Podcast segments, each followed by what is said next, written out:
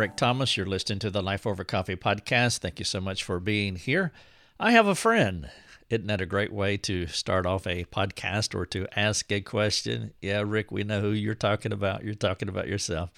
No, this is true. I have a friend. I have a person who is who is written in. Actually, I don't know the person, but I, I consider him a friend. He's he's written in uh, to our ministry and he's asked a question on forgiveness. And this is such an important topic that I, thought, you know what, I just need to devote an expanded amount of time to this subject. The reason forgiveness is so important is obvious because we're imperfect people and we sin against each other on a, on a regular basis. I was frustrated with Lucia this morning and uh, it, it, was too early in the morning. I am not a morning person. Uh, typically, I'm in a, a, lot of pain in the morning uh, with my back, and that's not an excuse. I'm just stating the reality of the situation. And and she asked me a, a question about doing something, and I was grumpy to her. That's also called murder, according to James chapter four.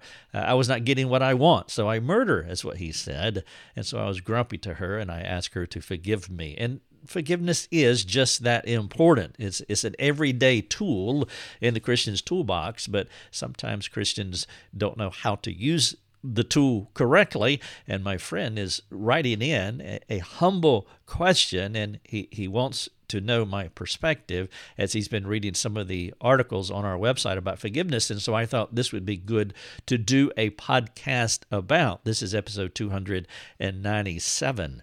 The title of this podcast is Knowing How to Live Out Practical Forgiveness is Essential.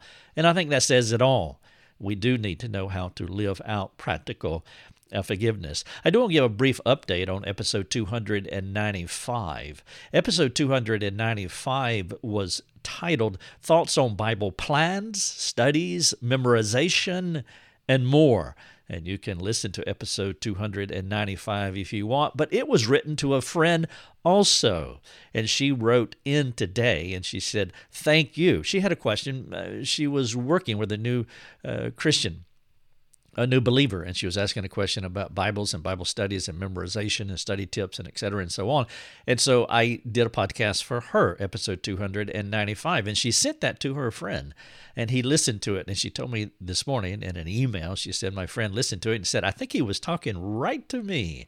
Well in a sense i was but because the question that she was asking was so universal i was speaking to all of us and sometimes i will do a a podcast like that because it's a universal, applicable question, as this one here is on forgiveness. And so she listened to episode 295, sent it to her friend. He listened to episode 295. And by the way, we've had some other comments about that episode as as well. And that was what I was thinking. It was applicable to to many people. Now, if you have a question that you would like for me to work out in a Life Over Coffee episode, just please write and ask and say, "Hey, here's my my question. Would you would you develop an outline and and would you give 30 minutes to uh, working through this question?" And I, I really would love to do that.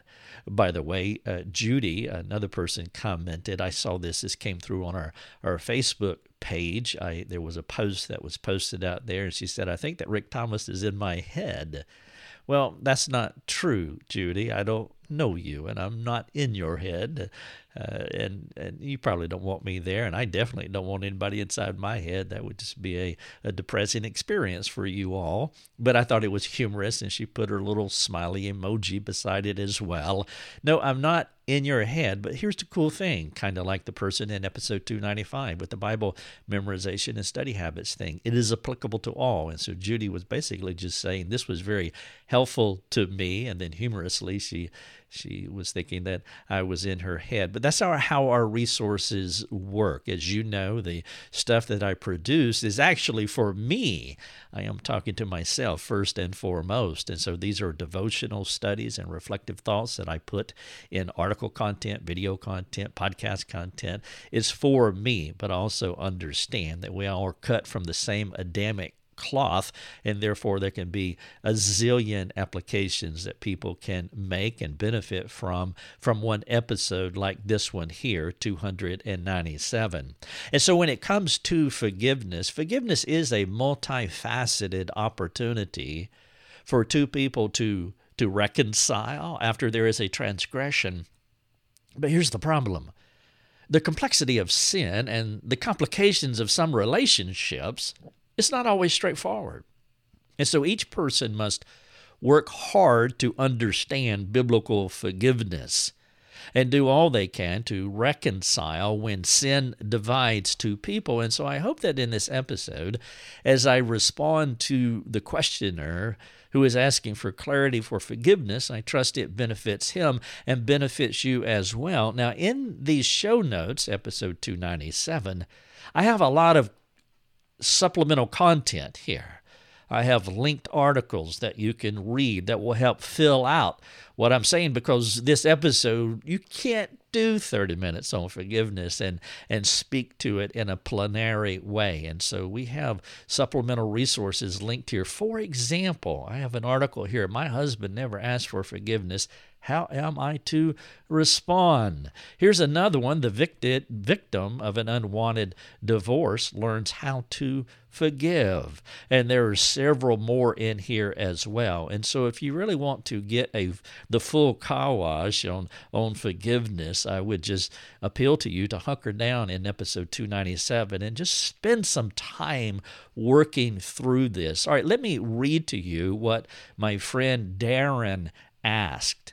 Now, sometimes when you send in questions, I won't use your name because uh, there needs to be anonymity uh, due to the sensitivity of the question that's being asked here. But I, I am using Darren's name here because it's just a it's a good question, but it's also more generic than specific to anything that he's asking about you know his own relationships and so forth. So it's just a general question on forgiveness, hence his name. But again, if you have something that's sensitive, I I will refrain from doing that because it's not about drawing attention to any particular ind- individual. It's about communicating solid, practical content that helps all of us, you and me, uh, to mature in Christ. And so Darren says this when both parties seek godly and biblical relational reconciliation genuinely, isn't forgiveness given the Christ way? rather than forgiveness sought. Now, what Darren's asking here, I'm only giving you part of his question here because I did pull out some of the more uh, sensitive parts of what he was saying. What he's asking here, he is suggesting that we should never seek forgiveness, that nobody should ever ask for forgiveness. This is what he's saying. So he said, when both parties seek godly and biblical relational reconciliation genuinely, isn't forgiveness given the Christ way rather than forgiveness sought? He goes on to say, We have instruction many times and in many examples, direct commands and inferences to offer, give, pronounce, upon another forgiveness. Still, I'm unsure if I see a time when Christ instructs his followers to seek forgiveness. And so you see what he's asking here. It, it, there's a hang up here on this idea of seeking forgiveness, and he says the Bible doesn't teach that. He finishes with, Am I missing something? We are to forgive as Christ forgave, yes, does he wait for? Does he require first an apology, a payment, making things right? I would answer my question with no and hope for or wait for correction if I am wayward in my thinking. And so this is part of what da- Darren sent into me. And so I want to work through this and I'm going to come at it from, from several angles. He's asking specific questions about forgiveness, but there's a couple other things that he's asking here that I want to speak into. And so let, us get into it. The key one of the key ideas uh, for all of us to keep in mind is that forgiveness is part of the repentance process. It's not the beginning of the repentance process, nor is it the end. The beginning of the, the beginning of the forgiveness process is sin. I mean, that is the very beginning because there would be no need for repentance if there was no sin. And then the end of the forgiveness uh, of the repentance process is to go and make disciples. And so that's the beginning and the end. The beginning is sin. That's where we are self centered. We do something with self focus in mind. And the end, when you have truly repented, it is the complete opposite of that 180 degrees from self centeredness, which is other centeredness. And so the end is going and making disciples, pouring your life into someone to help them to mature versus the start of the repentance process, which is self seeking, self centeredness, and so forth and so on. And so, within the beginning and end, this whole process of repentance I'm talking about, within that is the idea of forgiveness. Forgiveness is a component of the entire repentance process. Now, I have three links here that uh, you may want to get into and reflect and study more on this idea of repentance. I have an article and a podcast that's linked here. I also have a one hour webinar where I break down the 13 steps of repentance, and that is critical. Now, if you want to watch the shorter version of that one hour webinar, there's a link here for a 10 minute shorter version as I break down the doctrine of repentance. But I would appeal to you to carve out some time. Just pretend you're watching a movie.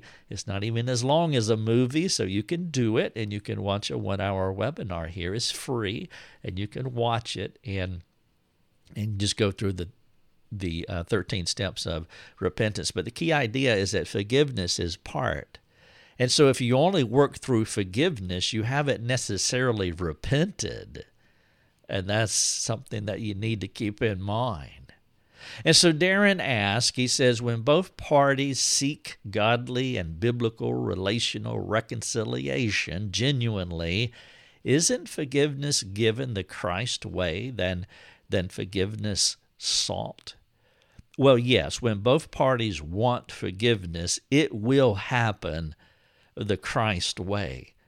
But I'm going to make a case here that forgiveness the Christ way also includes a person seeking it.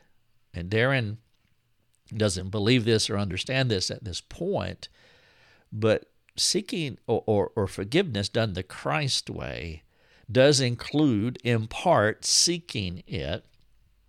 And I'll speak to that in just a moment. But he said something else here that I need to say. In the, in the second part of his question, his longer question, he says, We have instruction many times and in many examples, direct commands and inferences to offer, to give, to pronounce upon another forgiveness. Still, I'm unsure if I see a time when Christ instructs his followers to seek forgiveness. Now, let me say something clearly here, and I've devoted an entire episode to what I'm about to say. It's episode 153. The title of that episode is You Don't Need a Verse for Everything That You Do. The writers of the Bible did not write the Bible with that kind of tight intent. It is not possible, or it, it, it's not even wise to think you need a verse or a passage to give you explicit directives or permission for all of your decision making. That perspective is a burden that we should never place on the Bible and we should not place on each other. I had an old, older pastor, my second pastor, when I moved to Greenville, South Carolina. He was famous for for saying, "If you can't give me scripture and verse, don't don't bother me." Well, I appreciate the cliche, but that's not wise because everything that we do and the reasons that we do it, we are not going to find a, a verse or a passage that tells us explicitly to do it. In fact, I would say that 95 to 98% of the things that you do on a daily basis, the Bible doesn't tell you to explicitly do it or forbid you from doing it. There are some things that are very clear in Scripture that we are to do and or not to do. But let me give you a few illustrations of things that the Bible will not tell you to do or not to do. Where should I eat today? Should I eat at home? Should I eat out? If I eat out, where should I eat? If I eat in, what should I eat? Should I marry this girl? The Bible's not going to tell you that in an explicit way. What church should I attend? When is a good time to change the oil in my vehicle? When I exercise, should I exercise three times or zero times per week? When I witness to, should I witness to that person at the cash register in the grocery store? You can go on and on and on. See, Darren's asking here, he says, We have instruction many times and in many examples, direct commands and inferences to offer, to give, to pronounce upon another forgiveness. Still, I'm unsure if I see a time when Christ instructs his followers to seek forgiveness. You can't live in that tight way of thinking that if the Bible doesn't say it explicitly, then I can't do it or or I, I, I don't know what to do because that's not how life works. Herman Bavinck, the Dutch theologian, he said this from his Reformed Dogmatics, Volume 2, God in Creation. I'm just going to read it as, as he stated it, Herman Bavinck. He said, Scripture was not given to us in order that we should merely repeat its exact words in parrot like fashion but in order that we should digest it in our own minds and express it in our own words. That use was made by Scripture, of Scripture, by Jesus and the apostles, who not only quoted the exact words of Scripture, the Old Testament, but also by a process of reasoning arrived at inferences and conclusions based upon those words. The Bible is neither a statute book nor a dogmatic text, but it is the source of theology as Word of God. Not only its exact words have binding authority, but so have all conclusions that are, key idea, properly derived from it. Furthermore, neither study of Scripture nor theological activity is at all possible unless you use terms that do not occur in the Bible. And so it's important for us to understand that uh, is there a time? Um, Darren's saying there's no instance in Scripture where Jesus told us to seek, seek forgiveness, therefore we should not seek forgiveness. And then the last part of his question is Am I missing something? We are to forgive as Christ forgave, yes. Does he wait for or require first an apology, a payment, making things right? I would answer my question with no and hope for or wait for correction if I'm wayward in my thinking. And I'd so appreciate, appreciate the humility of what he's wrestling with here. And he would be humble enough and transparent enough and honest enough to share his perspective in such a civil way. Isn't that, isn't that refreshing? Now, one of the things that you might not pick up on is that Darren is actually referring to an article that I wrote. And in the article, actually, the title of the article pretty much explains it. The title of the article is Don't Apologize and Don't Say I'm Sorry. And he read that as saying that you're supposed to apologize and you're supposed to say you're sorry. Actually, I make a case in that article not to do that and so he misunderstood what I was saying in the article, even misunderstood the title of the article. I said, Don't apologize and don't say that I'm sorry. And so that article's linked here if you want to read it. All right, so the big idea that he's asking, he's saying that we shouldn't seek forgiveness. The Bible doesn't teach it.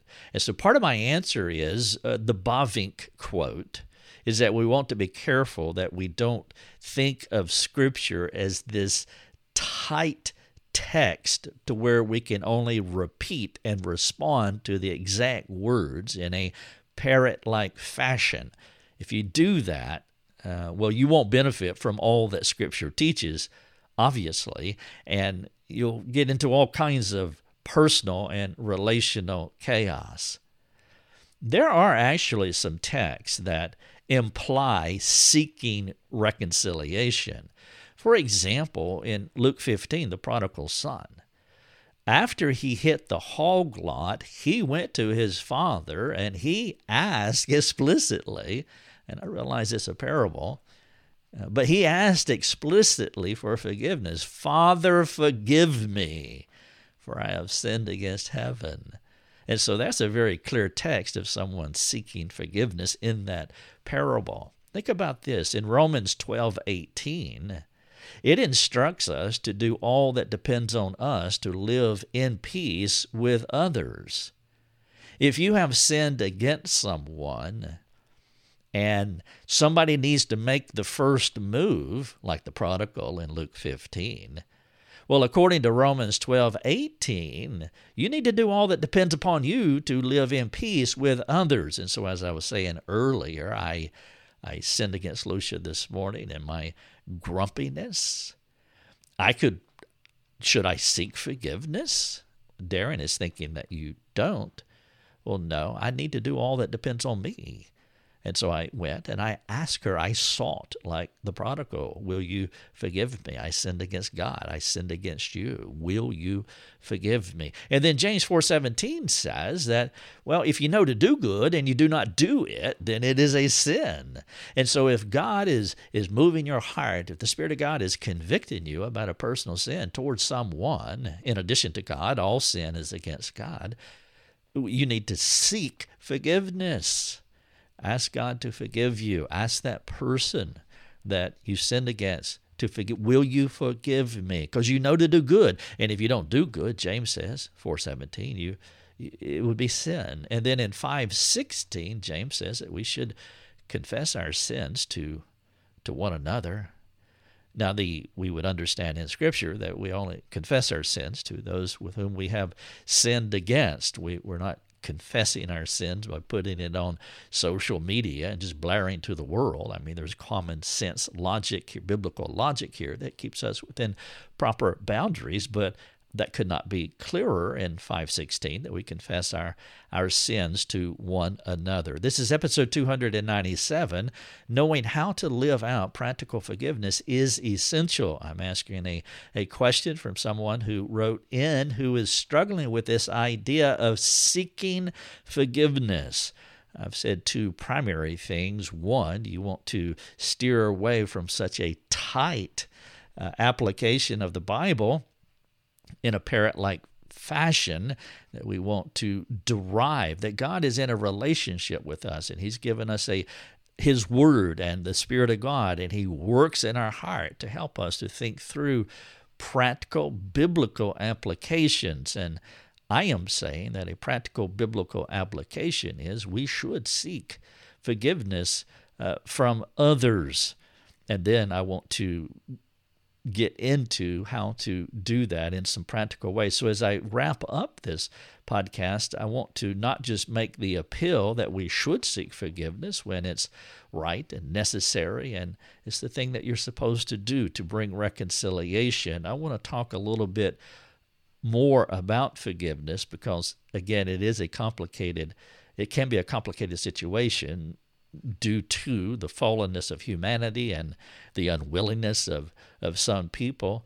But there are situations to where you shouldn't or you can't forgive another person.